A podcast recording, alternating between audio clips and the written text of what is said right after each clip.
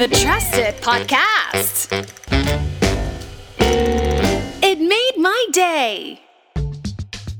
เงินเก็บ 1 ล้านบาทแรกว่ากันว่าเป็นเงินเก็บที่ยากที่สุด ถ้าคุณผ่านจุดนี้ไปได้ เงินล้านต่อ ๆ ไป ก็ไม่ใช่เรื่องยากสำหรับใครหลาย ๆ คน วันนี้มันนี่มันนี่เอพิโซดนี้มีคำพีร์สร้างเงินล้านแรกด้วยตัวคุณเองมาฝากค่ะ มานี่มันนี่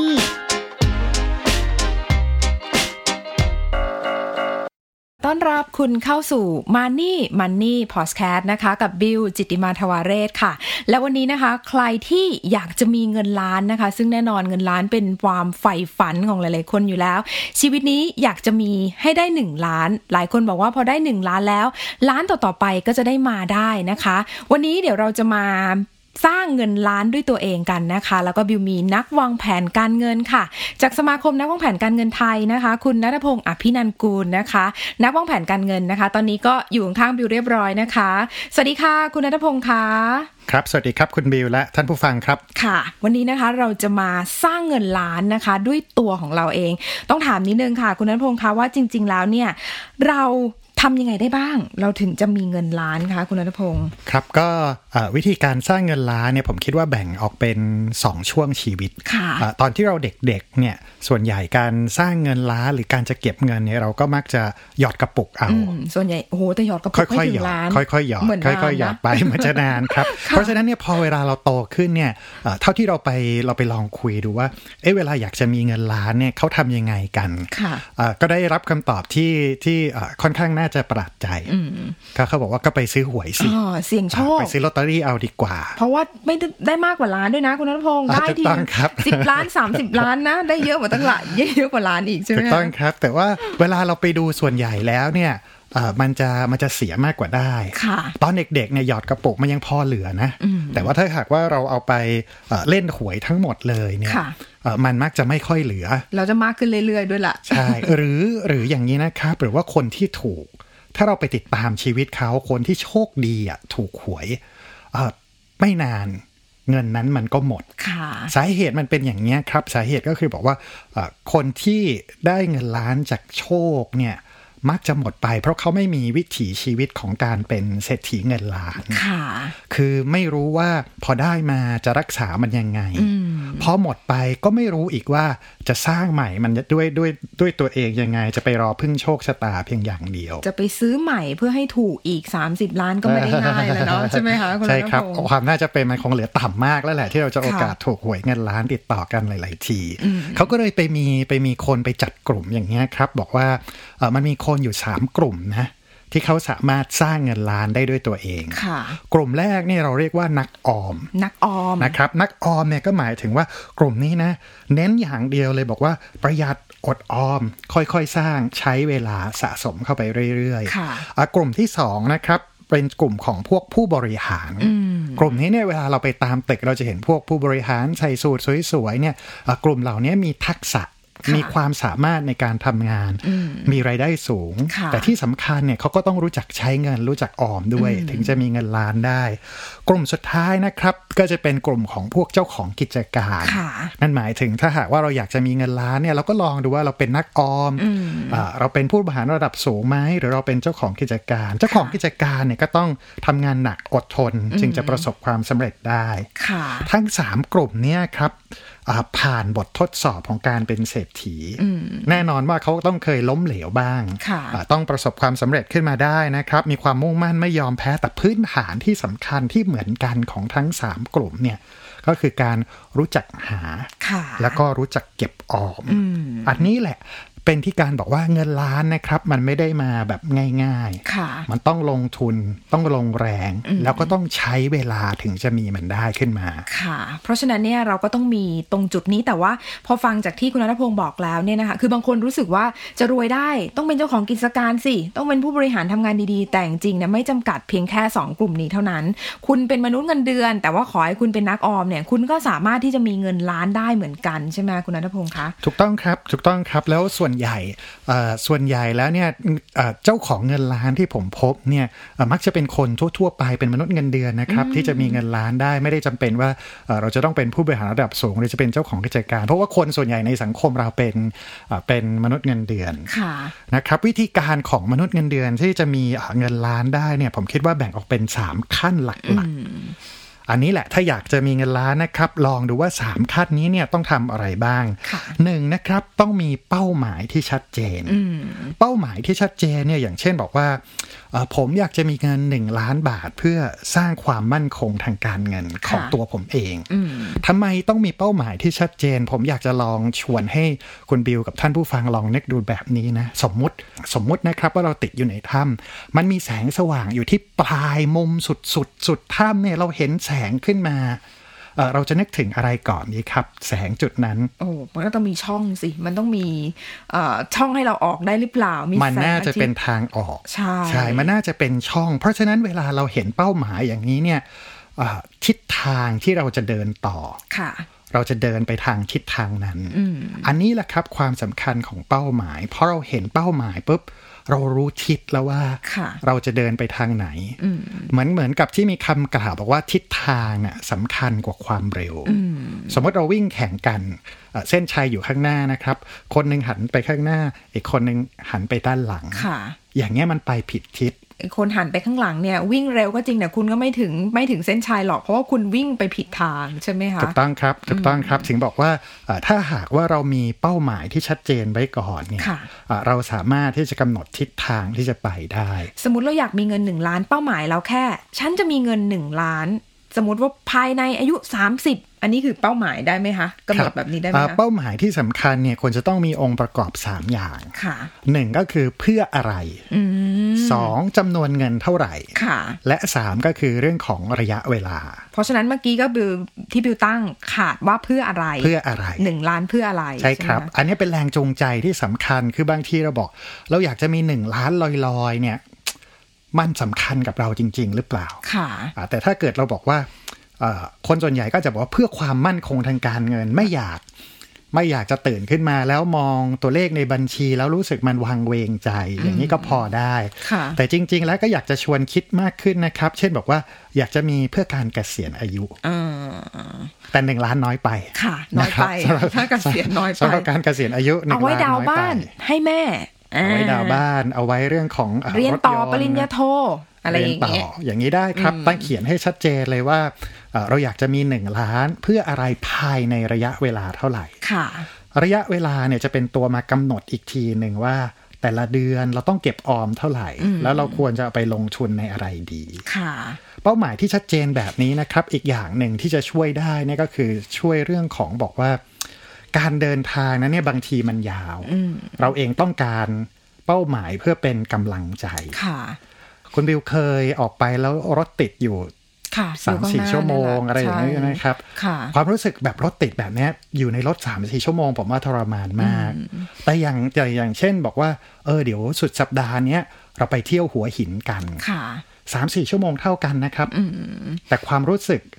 เวลาเรารถติดสามสี่ชั่วโมง กับเวลาเรานั่งอยู่ในรถไปหัวหินด้วยกันแบบเนี้ยมัน ค่ะ มีเอ่อมันมีความแตกต่างกัน สาเหตุอยู่ที่ตรงนี้นะครับ บอกว่าตอนที่เรารถติดมันมองไม่เห็นนะว่าเมื่อไหร่มันจะไฟแดง ค่ะ เมื่อไหร่ไฟแดงมันจะเปลี่ยนเป็นไฟเขียว เอ่อ อ่าแต่ว่าถ้าหากว่าเราไปหัวหินเนี่ยเราเรามีเป้าหมายละ ค่ะ เรารู้ว่าโอเคละมันใช้เวลาประมาณเท่านี้นะ ทุกทุกนาที ทุกนาทีที่มันผ่านไปอะ่ะ เรารู้ว่าเราใกล้ที่จะไปถึงเป้าหมายมากยิ่งขึ้น มันก็จะเพลิดเพลินไปได้ตลอดการเดินทาง ค่ะ เพราะฉะนั้นอันดับหนึ่งที่คุณจะสร้างเงินล้านสร้างเป้าหมายก่อนเนาะว่าคุณจะมีเป้าหมายสร้างเงินล้านนี้ไปเพื่ออะไรนะคะนี่ข้อหนึ่งข้อสองคืออะไรคะคุณนัทพงศ์คะ ข้อ2เนี่ยก็คือเรื่องของการการเข้าใจการใช้ชีวิตแบบเศรษฐี อันนี้ผมจำมาจากร้านก๋วยเตี๋ยวนะครับ ผมไปกินก๋วยเตี๋ยวแล้วก็เห็นเขาแปะป้ายไว้เขาเขียนไว้อย่างเงี้ยครับบอกว่าอ่ะยังไม่จนอยู่อย่างจนจะไม่จน ค่ะ ยังไม่รวยอยู่อย่างรวยจะไม่รวย ค่ะ เนี่ยเป็นการสะท้อนนะครับเป็นการสะท้อนถึงบอกว่าเอ่อความพอเพียงเนี่ยคือถ้าเราเองบอกว่าเรายังไม่มีเงินเลย แ แต่ว่าเราอยากจะใช้เงินแบบคนรวยแบบนี้เนี่ยโอกาสที่เราจะจะรวยก็คงจะยากเหมือนมีคนล้อแหละครับเหมันยังมีคนล้อบอกว่าเออถ้าเราเป็นนายพันนะแต่ว่าเราใช้จ่ายเหมือนกันนายพลอย่างเงี้ย ค่ะ โอกาสที่เราจะเก็บเงินได้ก็คงจะไม่มี แต่ถ้าเราเป็นนายพล เราใช้จ่ายเงินเหมือนกับว่าเราเป็นนายพันอย่างนี้เนี่ย ค่ะ โอกาสที่เราจะเก็บเงินได้ก็จะมีมากกว่า จริง ๆ เรื่องการใช้นี่สำคัญมากนะคุณอนพงศ์หลายคนหาเยอะมีเยอะแต่สุดท้ายถ้ามาติดหล่มเรื่องการใช้สุดท้ายคุณก็ไม่เหลืออะไรเหมือนกันนะใช่ไหมคะ ใช่ครับอุปนิสัยของเศรษฐีเนี่ยจริง ๆ แล้วเนี่ยเอ่อเศรษฐีส่วนใหญ่เนี่ยขยันในการสร้างไรายได้ก่อน ค่ะ ก็คืออย่าไปอย่าไปบอกว่า เอ๊ะหรือว่าการขยันไม่สำคัญ อยากจะรวยเร็วๆ อะไรอย่างเงี้ย ผมคิดว่าอย่างแรกเลยอุปนิสัยของเศรษฐีนะครับ เป็นเรื่องของความขยันอดทนในการสร้างรายได้ก่อน พอสร้างมารายได้รายได้แล้วเนี่ย ก็ต้องรู้จักเรื่องของความพอเพียงในการใช้จ่าย นั่นหมายถึงว่าเวลาเราจะใช้จ่ายอะไรแบบเนี้ยคิดก่อนดีไหมว่ามันจำเป็นหรือเปล่าลองเปรียบเทียบดูว่าเอ๊ะกับเป้าหมายที่เรามี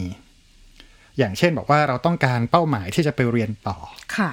แล้วเราเห็นของอยากที่เราอยากจะใช้แบบเนี้ยสมมติเราเห็นโทรศัพท์ใหม่ เราเห็นกระเป๋าใหม่ อันนี้เปรียบเทียบได้ละ เราเริ่มที่จะเปรียบเทียบได้ว่า เอ๊ะอะไรมันสำคัญกว่ากันกันแน่นะครับ แต่ว่าเอ่อผมเองเนี่ยเคยได้ยินคนบ่นอยู่บ่อยๆ บอกว่า ทุกวันนี้เงินมันยังไม่พอเลย แล้วจะเอาที่ไหนไปเก็บ อืม แบบนี้น่าจะน่าจะเริ่มต้นผิด ค่ะ นะครับ แสดงว่าเอ่อเป้าหมายที่เราตั้งไว้ในตอนแรกนั้นเนี่ยเรายังไม่ได้รู้สึกว่ามันสำคัญกับเราจริงๆนี่แหละครับเป้าหมายความสำคัญของเป้าหมายในข้อหนึ่งเนี่ยมันจะมาเชื่อมโยงเข้าไปกับข้อ 2 ที่บอกว่าเอ๊ะเราอยากได้มันจริงๆไหม เพราะว่าถ้ามันสำคัญจริงเราจะมีแรงผลักดันกับตัวเองน เราจะมีแรงผลักดัน ฉันต้องได้มันจะเหนื่อยยากมันอีกใช้เวลา ฉันก็ต้องแสดงว่าเราต้องย้อนกลับไปละว่าเป้าหมายเรามันมันหนักแน่นหรือมันดึงดูดใจตัวเองได้มากน้อยแค่ไหนใช่ไหมคะ ใช่ครับ แล้วมันก็จะไปเชื่อมโยงกับการเอ่อตัดสินใจในการใช้จ่ายของเราว่า เอ๊ะเราจะเลือกใช้ หรือว่าเราจะเลือกออมดี ค่ะ อาการออมเนี่ยเป็นพื้นฐานที่สำคัญที่สุดของการวางแผนการเงิน แผนการออมนะครับก็คือว่าเรามีแผนการออมหรือยัง ทุกๆ เดือนเราจะเก็บเท่าไหร่ ค่ะ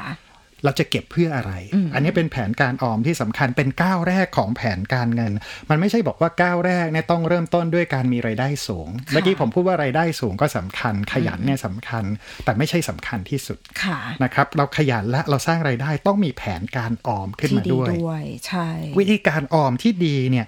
ก็คือการออมก่อนใช้ ค่ะ นะครับออมก่อนใช้คือคือหลาย ๆ ครั้งที่ที่เราเอ่อถูกฝึกมาตอนเด็กให้หยอดกระปุกเนี่ย เหลือแล้วค่อยหยอดนะคุณนัทพงศ์ อ่า ไปโรงเรียนเหลือกลับบ้านซื้ อขนมเสร็จค่อยหยอด อันนี้อาจจะผิดใช่ไหมจริง ๆ แล้วผิดไหมคะก็ไม่ เอ่อ ผิ สำห ด รับสำหรับเด็กเนี่ยไม่ผิด ค่ะ นะครับ เพราะว่าเด็กเองเนี่ยโอกาสที่บอกว่าจะยับยั้งชั่งใจอะไรเนี่ยมันก็ยังยังยากอยู่ แต่อันนั้นเป็นการฝึกฝนบอกว่า ค่ะ เออเด็กนะไปโรงเรียนนะ เราลองดูสิว่าใช้เงินไม่หมดได้ไหมตอนเด็กๆส่วนใหญ่แล้วจะเอ่อทำได้ ค่ะ อันนี้เท่าที่ผมพบนะครับ ผมสอนหนังสือที่โรงเรียนด้วยเด็ก ๆ ส่วนใหญ่เนี่ยจะทำได้ แต่ที่จะทำไม่ได้เนี่ยก็คือผู้ใหญ่ ผู้ใหญ่เนี่ยแหละ เพราะว่าโตมามันมีสิ่งเราเยอะ มันมีสิ่งที่อยากได้ ยิ่งยุคนี้นะคุณนัทพงศ์เรื่องของค่าใช้จ่ายเนี่ย มันมีอยู่รอบตัวเห็นเพื่อนไปกินนู่นไปกินนี่ ซื้อนู่นซื้อนี่ของช้อปปิ้งออนไลน์โหเยอะแยะ อยากจะกดจ่ายก็ง่ายเหลือเกินนะคะ เดี๋ยวนี้ ทุกอย่างเนี่ยก็เป็นเป็นรายจ่ายเนี่ยเวลาเราไปสอบถามดูนะครับว่าลองทำบัญชีดูสิ ค่ะ แล้วเอารายจ่ายมาดู แต่ทุกคนจะบอกเหมือนกันหมดนะครับว่าทุกรายการที่ต้องจ่ายมันเป็นเรื่องจำเป็น ค่ะ ใครๆก็บอกเท่านั้นแหละว่าโอ้มันจำเป็นมันไม่จำถ้ามันไม่จำเป็นฉันไม่จ่ายหรอก แบบเนี้ยครับทำให้ผู้ใหญ่ส่วนใหญ่ไม่มีเงินเก็บ ค่ะ เพราะว่ารอรอว่าเรารับเงินมาเสร็จแล้วเอาไปใช้แล้วก็อ่าพอเหลือแล้วค่อยเอาไปเก็บ เพราะฉะนั้นส่วนเนี้ยครับที่ต้องเปลี่ยน อันนี้ก็คือเป็นแผนการออมที่บอกว่าเออเราต้องเปลี่ยนวิธีการออมเป็นการออมก่อนใช้ ค่ะ ออมก่อนใช้เนี่ยเป็นลักษณะอย่างนี้นะครับ บอกว่า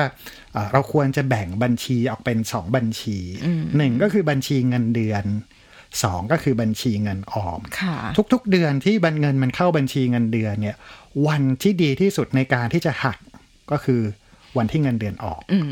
นะครับพอเงินเดือนออกปุ๊บวันนั้นเนี่ยวันเดียวกันเลยเนี่ยให้มันหักไปไปอยู่ใน ค่ะ บัญชีเงินออมซะแล้วก็อย่าไปยุ่ง ค่ะ เอ่อวิธีการเริ่มต้นเนี่ยเราอาจจะเริ่มต้นสัก 5ถึง10%ของเงินเดือน อืมให้หักอัตโนมัติไปเลยโดยที่ไม่ผ่านเรายิ่งดีเนอะคุณนันทพงศ์ เอ่อ ใช่หะ ไม่ควรผ่านเราเลย ถูกต้องครับ ไม่ต้องมาผ่านมือเราอ่ะ คือให้ตัดทำอาจจะทำโปรแกรมพิเศษกับทางธนาคารไปเลยอะไรอย่าง ใช่ เงี้ย ครับ ใช่ไหมคะ ใช่ครับห้าถึงสิบเปอร์เซ็นเป็นจุดเริ่มต้นนะครับ เพราะว่า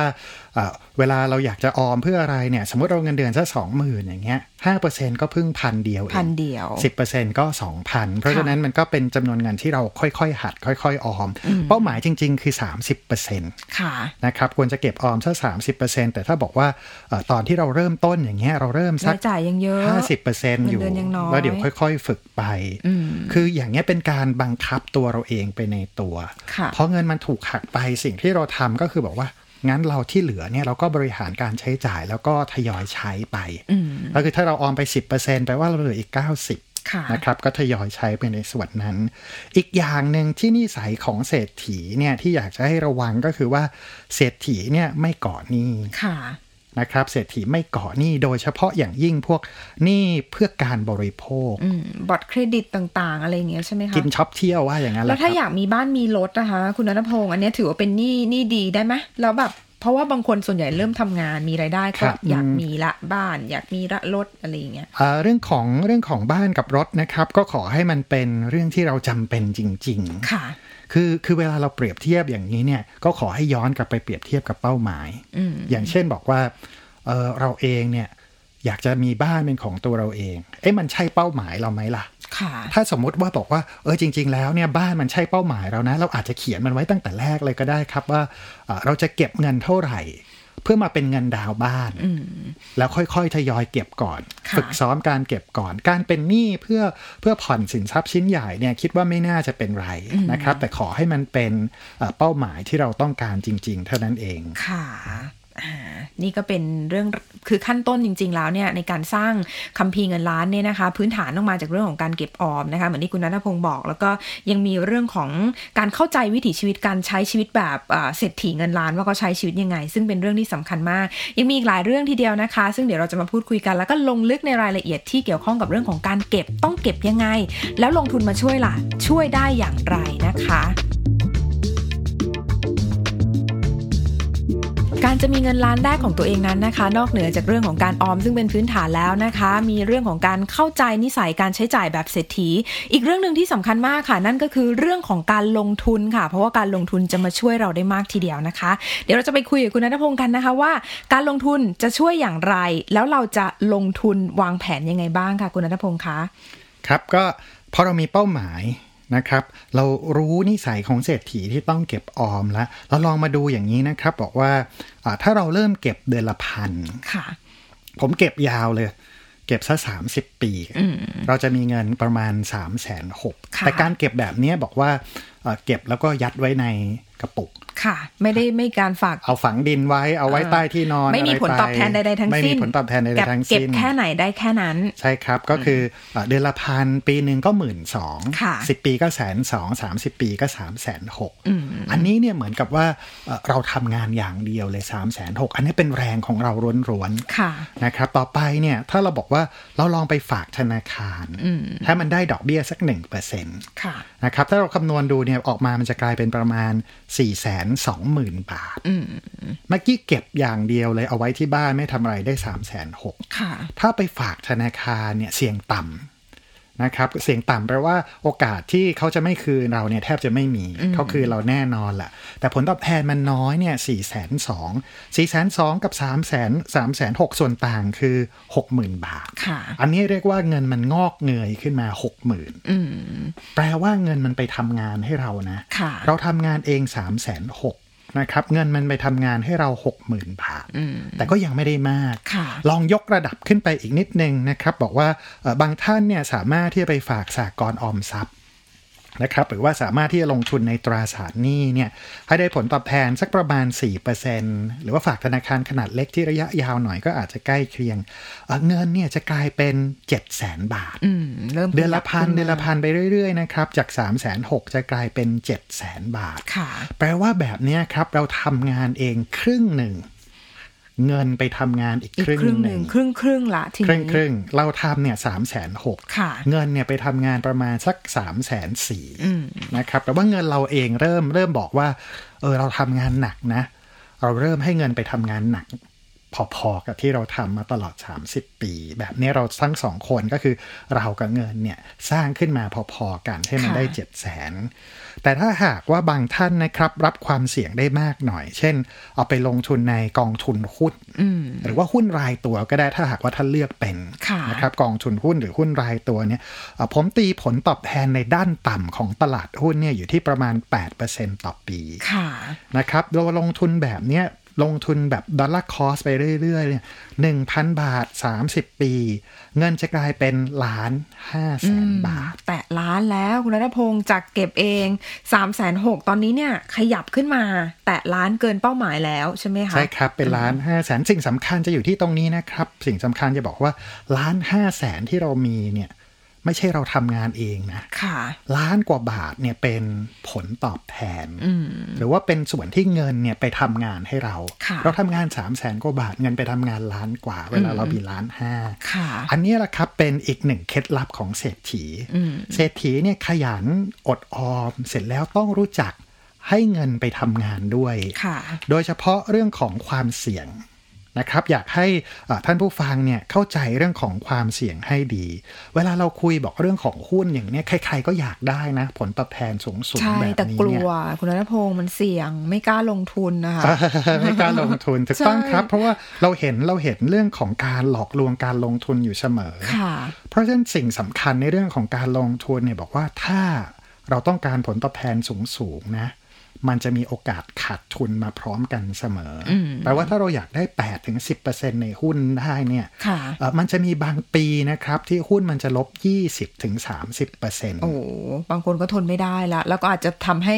ที่ตั้งเป้าหมายมาจะแกว่งเหมือนกันนะใช่ไหมคะ ใช่ครับ กลั ถูก ว ต้องครับถูกต้องครับอันเนี้ยเป็นเรื่องของความกลัวเข้ามาเกี่ยวข้อง เพราะฉะนั้นเวลาเวลาเราแบ่งเงินไปลงทุนเนี่ยเราเราชิดหลักง่าย ๆ ก็ได้ว่า ถ้าเป้าหมายเราสั้นๆเมื่อสักครู่นี้เราบอกเป้าหมายเนี่ยต้องมีว่าเพื่ออะไรจำนวนเงินเท่าไหร่ระยะเวลาเท่าไหร่ ค่ะ